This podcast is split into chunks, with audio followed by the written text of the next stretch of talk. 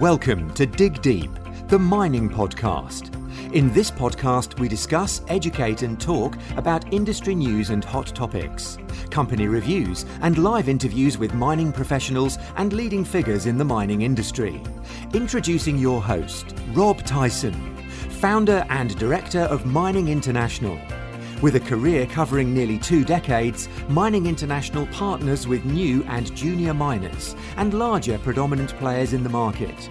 With no further ado, here is your host, Rob Tyson.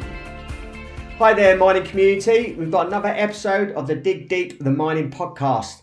And today I've got Tim George, who is the CEO of Pensana Metals Limited, um, who are going to be a significant supplier of raw materials to the magnet metal market and developing a mine in Angola in Central Africa. So, no further ado, I want to introduce uh, Tim George. How are you doing, Tim? Very well yourself, Rob. Thanks yeah, I'm not too bad, thank you.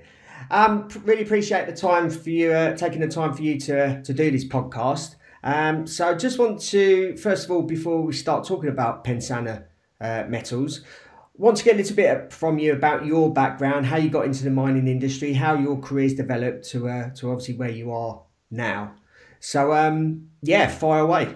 Uh, thanks, Rob. I'll be uh, succinct on that side of things. Uh, I, I, graduated in 1986 in Leeds University in uh, a degree there called mineral engineering, which is a combination of uh, a bit of geology, mining, and metallurgy, uh, and a few other subjects rolled into it.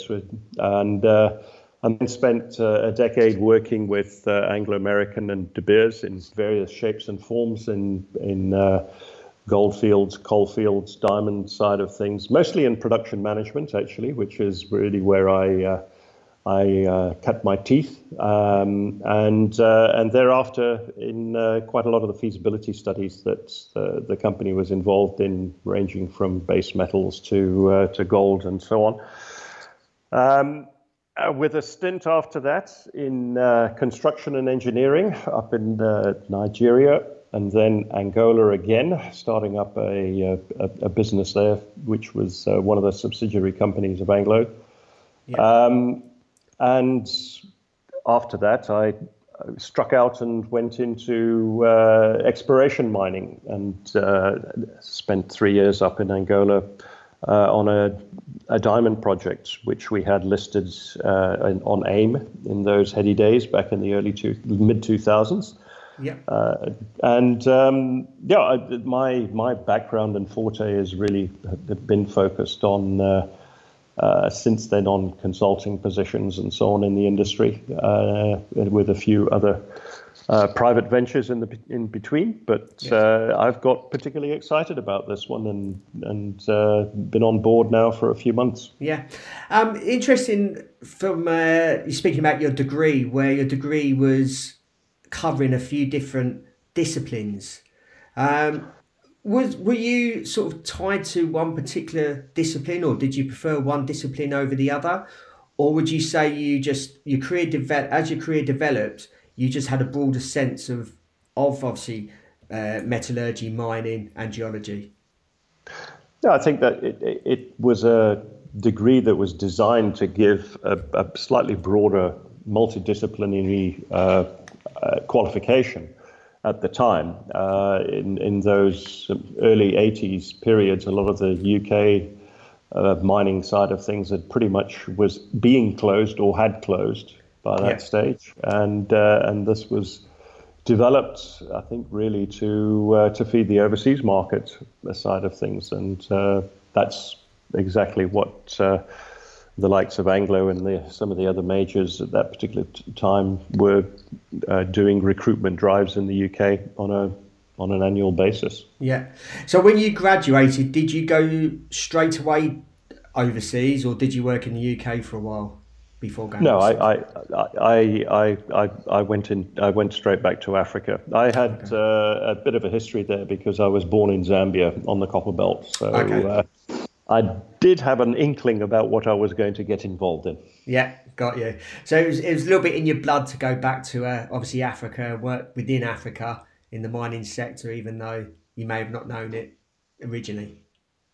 Yeah, look, I mean, it, it, it's it's where things are happening uh, over the last few decades, really, in terms of uh, development potential, is uh, alongside South America, I suppose, and Australia. That's where things have been happening in the industry. Yeah. So obviously, you mentioned just recently uh, joined Pensana Metals. What attracted you to to joining them as the CEO?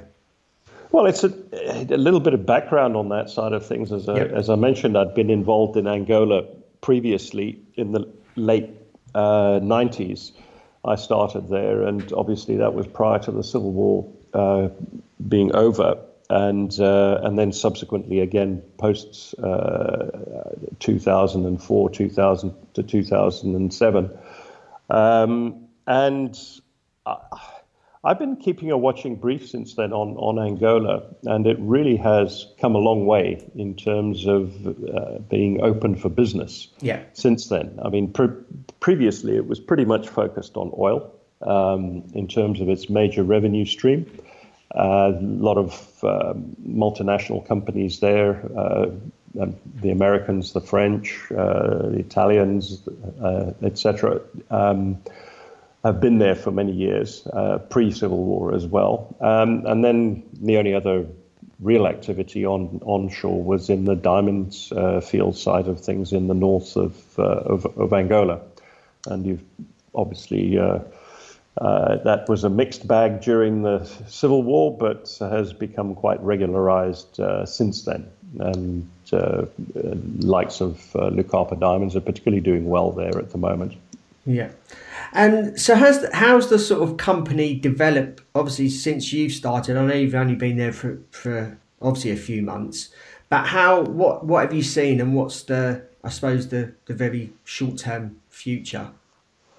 Yeah, look, I think just to add on a little bit more yeah. about the Angolan side of things, um, I mean, the government, as I mentioned, is uh, really looking forward to diversifying the economy away from the oil and gas uh, and diamond side of things to agriculture, tourism, and mining. Um, so that's really what uh, that background has been over the last few years. They've made adjustments to the mining legislation. They've uh, made it easier to to uh, uh, to run a business there, the uh, uh, the restrictions that were previously in place under the socialist dispensation have, have, have really shifted. So that's the backdrop. Um, the project itself uh, is really focused on extracting uh, two key rare earth elements, neodymium and praseodymium, from uh, a, a, large carbonatite deposit, which was known about previously, but not much work had been done on it. And uh, a few years ago, they did some soil sampling exercises and discovered that hey, this is uh, this is quite an interesting grade that we've got here. Um, and subsequently, Dave Hammond has come across from Peak Resources. He'd done a lot of work on a project over in Tanzania there for them, and with his expertise and and and and knowledge, we've really had a uh, he he initiated a fairly serious drilling program to look at the extent of the uh, deposit, um, and then in recent. Uh, the last six seven months, uh, there, has been an infill drilling program uh, to really uh, bring and highlight the the, the project.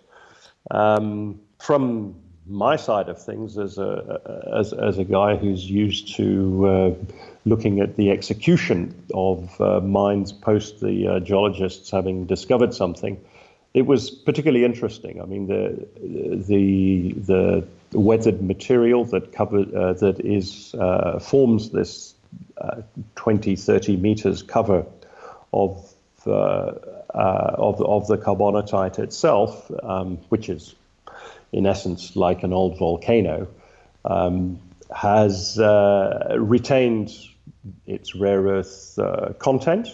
And being weathered, it obviously lends itself to a free dig. You know, you're not required to drill and blast as you are in many other hard rock mining applications. You're effectively in there with a, a, a shovel and trucks, and uh, and then coupled with a relatively Uh, uh, lightweight mineral liberation uh, uh facility to actually disagglomerate the ore body, a flotation circuit which is relatively straightforward to increase the level of the rare earth in the concentrate, in the flotation concentrate, a, a dewatering and followed by trucking and railing down to the local port. Um, on the other key aspect um, on this particular project is that uh, over the last uh, decade, the Chinese have put a lot of money into rebuilding Angola's infrastructure. And uh, one of the things that they've spent money on is the uh, old uh, Benguela railway line, which heads up uh, from the port of Lobito up to the copper belt in, in Congo and Zambia and that has been re, uh, uh, rehabilitated and is back and running, and it passes by within four kilometers of uh, the mine site on okay. its way past Huambo, which is, from an infrastructure point of view, is an absolute fantastic position to be in uh, compared to many other countries in Africa. Yeah. Where you actually have to put your own in. Yeah. So I just want to go back to obviously uh, the particular project you're, you're, involved in. So how does the uh, Longonjo project fit into Angola's um, central, sorry, the current environmental, current environment now? Yeah, look, I think as I mentioned, the government's really looking to diversify the economy. Um, yeah. There are agricultural projects which have been reinitiated up in that area of uh, central Angola, the Huambo province, where this project is, is located. Um, and they are looking to basically reinvigorate the, the local economy. So uh, mining has not in that area taken off at all in in the last uh, uh, 20 years since the civil war uh, ended, and that's a big focus for uh, government at the moment. They really are looking for this type of project to get up going, provide jobs to, for the for the local communities, uh, and also provide a revenue. Uh, you know, if we we're obviously the the particularly wanting us to fast track this because uh, they've invested a lot of money in the actual rail infrastructure, for example, um, and uh, the it's highly underutilized at the moment. So the likes of a project like this, where it's going to provide an income that will then be able to pay back some of the money that's been borrowed to uh, to rehabilitate the railway line, is is a is a key for them. So yeah. they're very much supportive in terms of uh, this project at the moment. Yeah. Um, and obviously, talking about the government um, and obviously local communities, how is your relationship with with the government and the local uh, communities in Angola, especially obviously with this with this project? Uh, it's, it, it's it's excellent. I mean, uh, the the president uh, João Lourenço has has been there for a few years now. He's uh, he's he has appointed uh, ministers who actually really are uh, capable technocrats who understand the jobs that they're doing. They understand the uh, the industries that they're involved in, um, and are very much focused on ad- advancing government policy to encourage uh, uh, in investment opportunities. So we have a very healthy uh, relationships at, at, at, ministerial level in, in, in government. Um, but it's always important to have it right the way down through the, the chain. So, for example, we, the, uh, the governor of the Huambo province, where Longonjo is located, is also very enthusiastic about the project. I was uh, with them in a seminar a, a, a month or so ago uh, along with the Ministry of Mines de- delegates in terms of uh, looking at this and other projects in the area and how to advance them and what help was required and what they could do to contribute and so on. So, you know, they're extremely supportive um, for and further down into the uh, in the civil service, uh, the on the electrical side of things, for example, the uh, uh, the the large hydro schemes up in the north of Angola have been recently connected down to the uh, the central part of the region. So, for the first time in uh, 34, 35 years, again, you have cheap hydroelectric clean power available to that region. Um, they're still uh, doing a little bit more of the infrastructure rehabilitation in terms of the distribution lines, but uh, now Angola effectively has an oversupply of power, which again sets it aside and apart from many other African countries. Um, so we have a, a, a, an opportunity not only to benefit from the rail, but also to benefit from the, the power. And they're very enthusiastic to make sure that uh, that that uh, we understand their rollout programs. We, we're involved with uh, understanding the, what they can do to assist in terms of this particular project development and integrate it into their uh, electrical provisions in the area. So it's it's it's a complete package in terms of un, of, of, being close to uh, executive government decision making down to uh, local and regional government.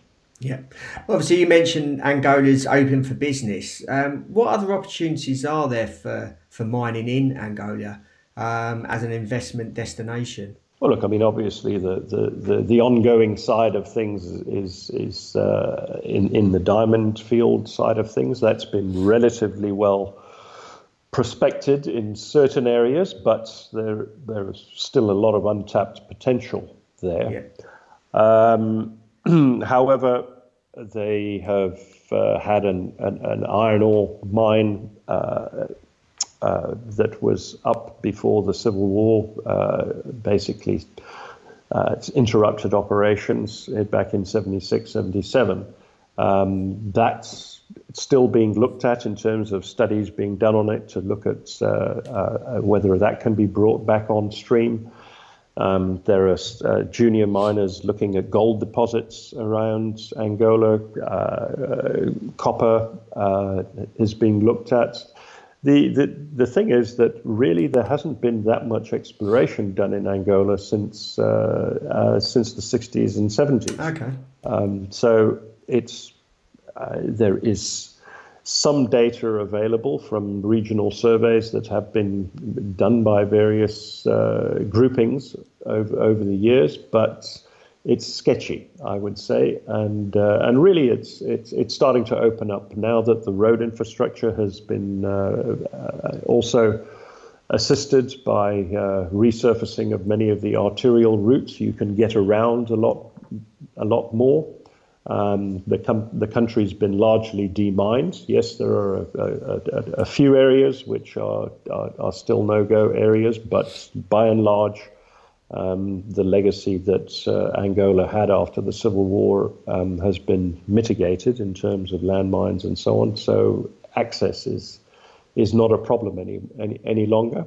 Um, and uh, the other thing is that uh, it used to be very much a Portuguese-speaking country uh, yeah. 20 years ago, and uh, and it's amazing how quickly English has uh, become, you know, a second language to many many of the people, and and for the likes of me who battle with. Uh, with that sort of thing, although I've, I have made the effort to, to understand Portuguese, uh, it, it helps tremendously when you're able to converse in uh, in English with uh, with key decision makers in in, in the country, and yeah. Uh, to a lesser extent locally, you still need translators and so on, but um, it, it, it's uh, it's much better than it used to be. Yeah, there seems to be a lot of um, opportunities for for mining um, in the country, um, and as a, obviously as a supplier of raw materials, um, what are the materials going to be used for that you're going to uh, going to mine, um, and who who's going to be the end user?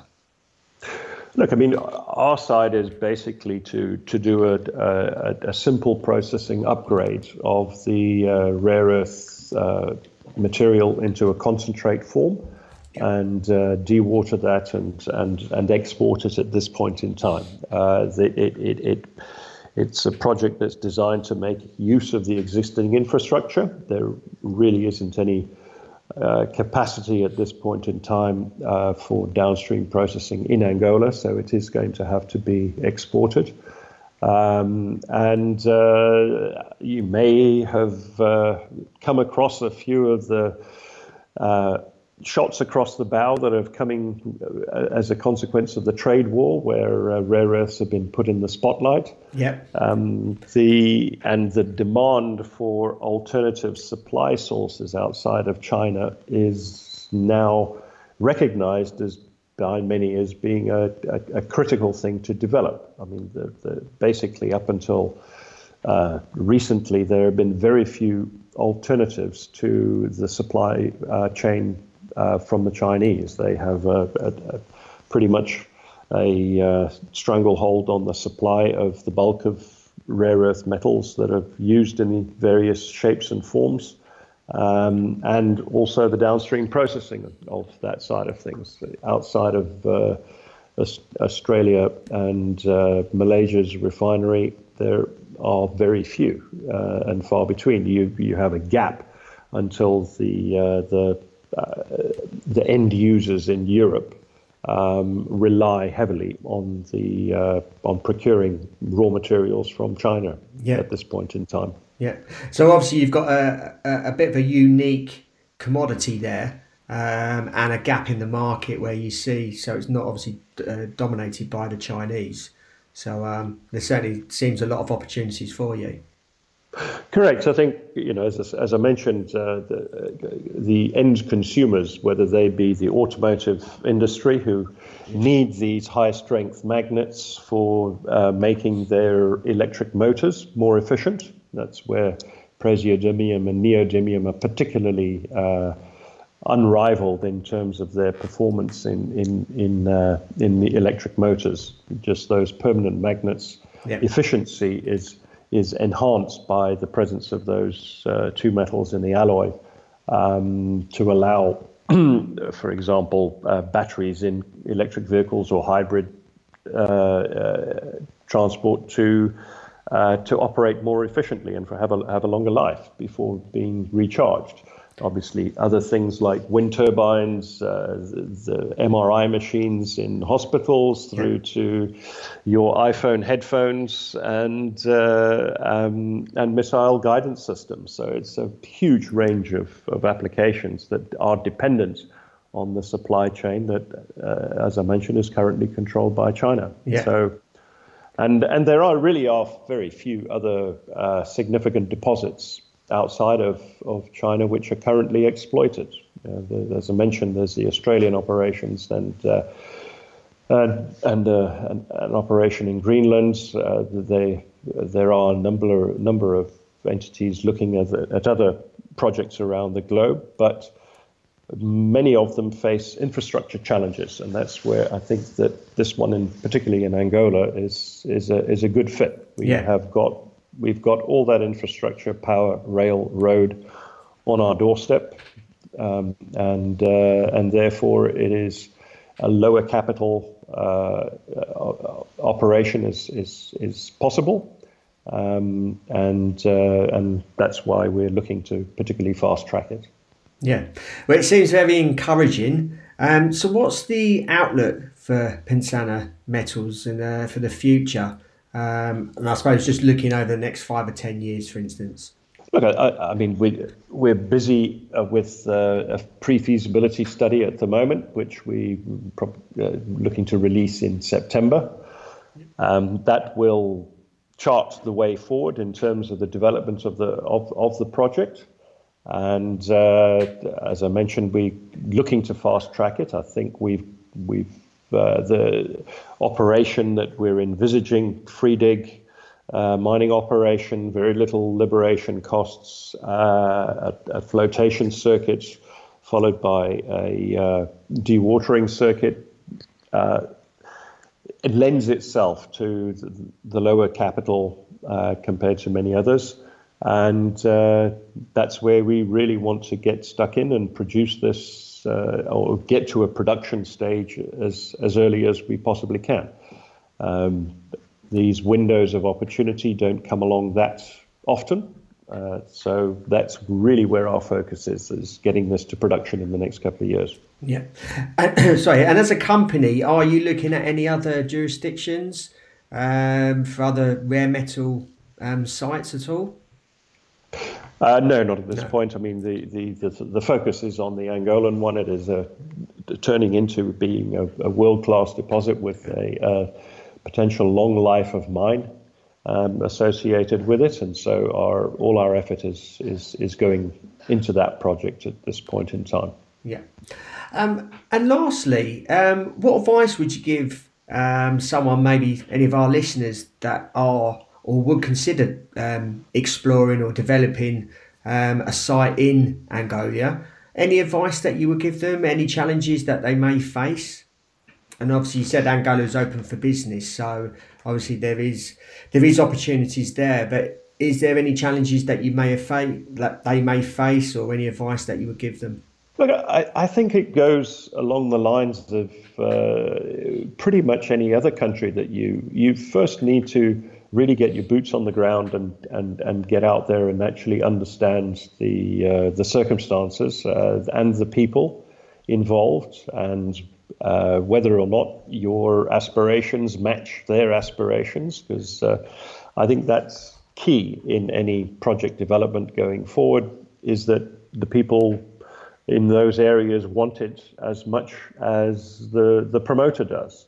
Um, so lining that side of things up, we have particularly on this one got uh, a head start in early um, on the environmental impact assessment and the social assessment side of things. We've we've uh, got going with that as as uh, as a priority uh, to make sure that everybody understands what we're going to do um, or are planning to do, and uh, and that uh, they're accommodated in that process. We don't want to overpromise what is going to happen in the way of job creation, but neither do we want to uh, uh, not clearly state that this is going to have a significant benefit to what is a very poor community at this point in time. And those are the key aspects. I think that upfront you really need to get to grips with that uh, before getting too carried away down the line with uh, with what the project's going to look at. Yeah. You can firmly get your feet on the ground and, and uh, on on that front, then you'll do well in in uh, in Angola because um, uh, it is it is a particularly uh, there, are, there are so many opportunities. The difficulty is actually focusing in on one as well. So do the homework, find the one that actually works, uh, and and and really concentrate on it, uh, and make sure that when you're talking to uh, the people uh, who are concessionaires in government or or local community leaders, that uh, that you're going that you're prepared to uh, do what you say. Yeah, certainly. And I think corporate social responsibility is a big topic at the moment um, and obviously you emphasised that. And um, I think if you if you're obviously going into a country like Angola, then obviously C, CSR is an important factor uh, when looking to do business there. Correct. Uh, you know the the the uh, the impact of, of of mining and processing is. Uh, in, in a lot of circumstances, going to be reasonably significant from the point of view of traffic uh, uh, in and out of, of those environments, the, the job creation side of things, and and you've got to make sure that it's it's aligned and uh, stacks up in terms of making sure that those are positive as opposed to negatives in terms of the effect they have with the extra money in the local community, that it gets spent on the right type of things rather than uh, than wasted. Yeah, certainly. Uh, which is which is uh, and and again on on and selection of the projects that you get involved in. Do the things that are likely or more than likely to survive uh, the test of time. You know, the, the you know often uh, some initiatives might seem particularly uh, um, uh, good for the development of a community, but they might not be quite ready for that. You know, with these basic areas, you need basics uh, like running water, uh, good sanitation, education, and and healthcare. Those are those are the areas that uh, really need the focus. Yeah, and is there any certain things that you're looking to do with some of the local communities, um, with obviously uh, your development um, that you're looking to do with the local communities in terms of maybe I don't know, maybe building schools, um, building maybe small towns, etc. Is there anything that you've that you guys have got in mind? Look, I, I, I, as I said, we're we're at the pre-feasibility study stage, so that type of incentive may come in due time, but. Yeah. At this point in time, we're focusing on uh, on, on on the project itself. For example, yeah. what can we do now? For example, we have uh, uh, recently had various visits to the mine with the geologists who are local geologists have been trained up by uh, the Pensana uh, senior staff. So we've we've uh, we've initiated those type of, uh, of, of processes to actually assist with development, personnel development um, associated with the exploration programs that have been happening to date. And as a consequence of that, the university in, in Luanda uh, is now interested in sending uh, uh, some of its geol- geology students on vac work okay. to to the site. To you know those those types of things where it's fit, it, it fits into the actual uh, working cycles of the company at this point in time it has a long-term benefit and to the broader community as as, as well because those guys can with that training go on to do uh, work elsewhere as well um, plus it it gives assistance to to the project and and improves people's understanding of it as well yeah. so those are the types of things we're doing at the moment and obviously further on down the line uh, once the economics are known we'll be able to broaden that yeah understand Okay, Tim, really appreciate uh, you taking the time to uh, to do this podcast. Um, I think it's very informative. Um, maybe not many of our listeners will know much about Angola, and um, I think you're giving a good count of the uh, country and especially the opportunities that uh, are present in the present actually in the country. Um, if our audience wants to contact you, how can they go about doing that? Um, well, the uh, my uh, email address is uh, tim.george at pensanametals.com. Uh, we do have the, the, the website. There's a contact base through that where we release uh, uh, EDLs to uh, interested investors as well. So you just need to um, look at uh, pensanametals.com and you can sign up there. Uh, there's also LinkedIn and Twitter and those sorts of things if that's a preferred communication mechanism. Yeah, as so, well. Certainly, I was just going to ask you on any other social media platforms, and it's it's surprising the amount of people, especially I'll say even the listeners on this podcast, um, the amount of different platforms they actually do use is not just solely solely one. I mean, I do a lot of things on LinkedIn, but I know a lot of the audience will use other platforms to mm. um, to obtain various con- uh, con- content. Um, so it's good that you're, you're spreading yourself on different forms of uh, of um, social media. Yes, yeah, I'm I'm learning as I go as well. yeah, exactly the same. Exactly the same here. Um, so re- really appreciate your time. Um, like I said, in doing this podcast, um, like to thank all the listeners. Um, hope you got some uh, valuable content from the from the podcast. Um, appreciate if you could um, keep promoting promoting the podcast. Keep telling your friends and colleagues about um, obviously uh, this free content. Um, hopefully, a lot of people that are listening are getting a lot of content and a lot of um, information um, from from the guests that I have on here. Um, it certainly will help you improve your knowledge and ha- hopefully improve uh, your career and obviously gain valuable insight to various commodities, countries, and even the guests and how their uh, journey and career develops. So, um, yeah, appreciate you can keep spreading the word and um, hopefully um, build better relationships and work practices um, through listening through listening to these various podcasts. So until next time, happy mining. Thanks for listening to Dig Deep, the mining podcast. If there are any topics you want discussed or questions you want to ask any guests, then you can email us at rob at mining international.org. Or you can follow Rob and Mining International on LinkedIn, Facebook, Twitter, and YouTube for more content and to have your questions answered. Until next time, happy mining.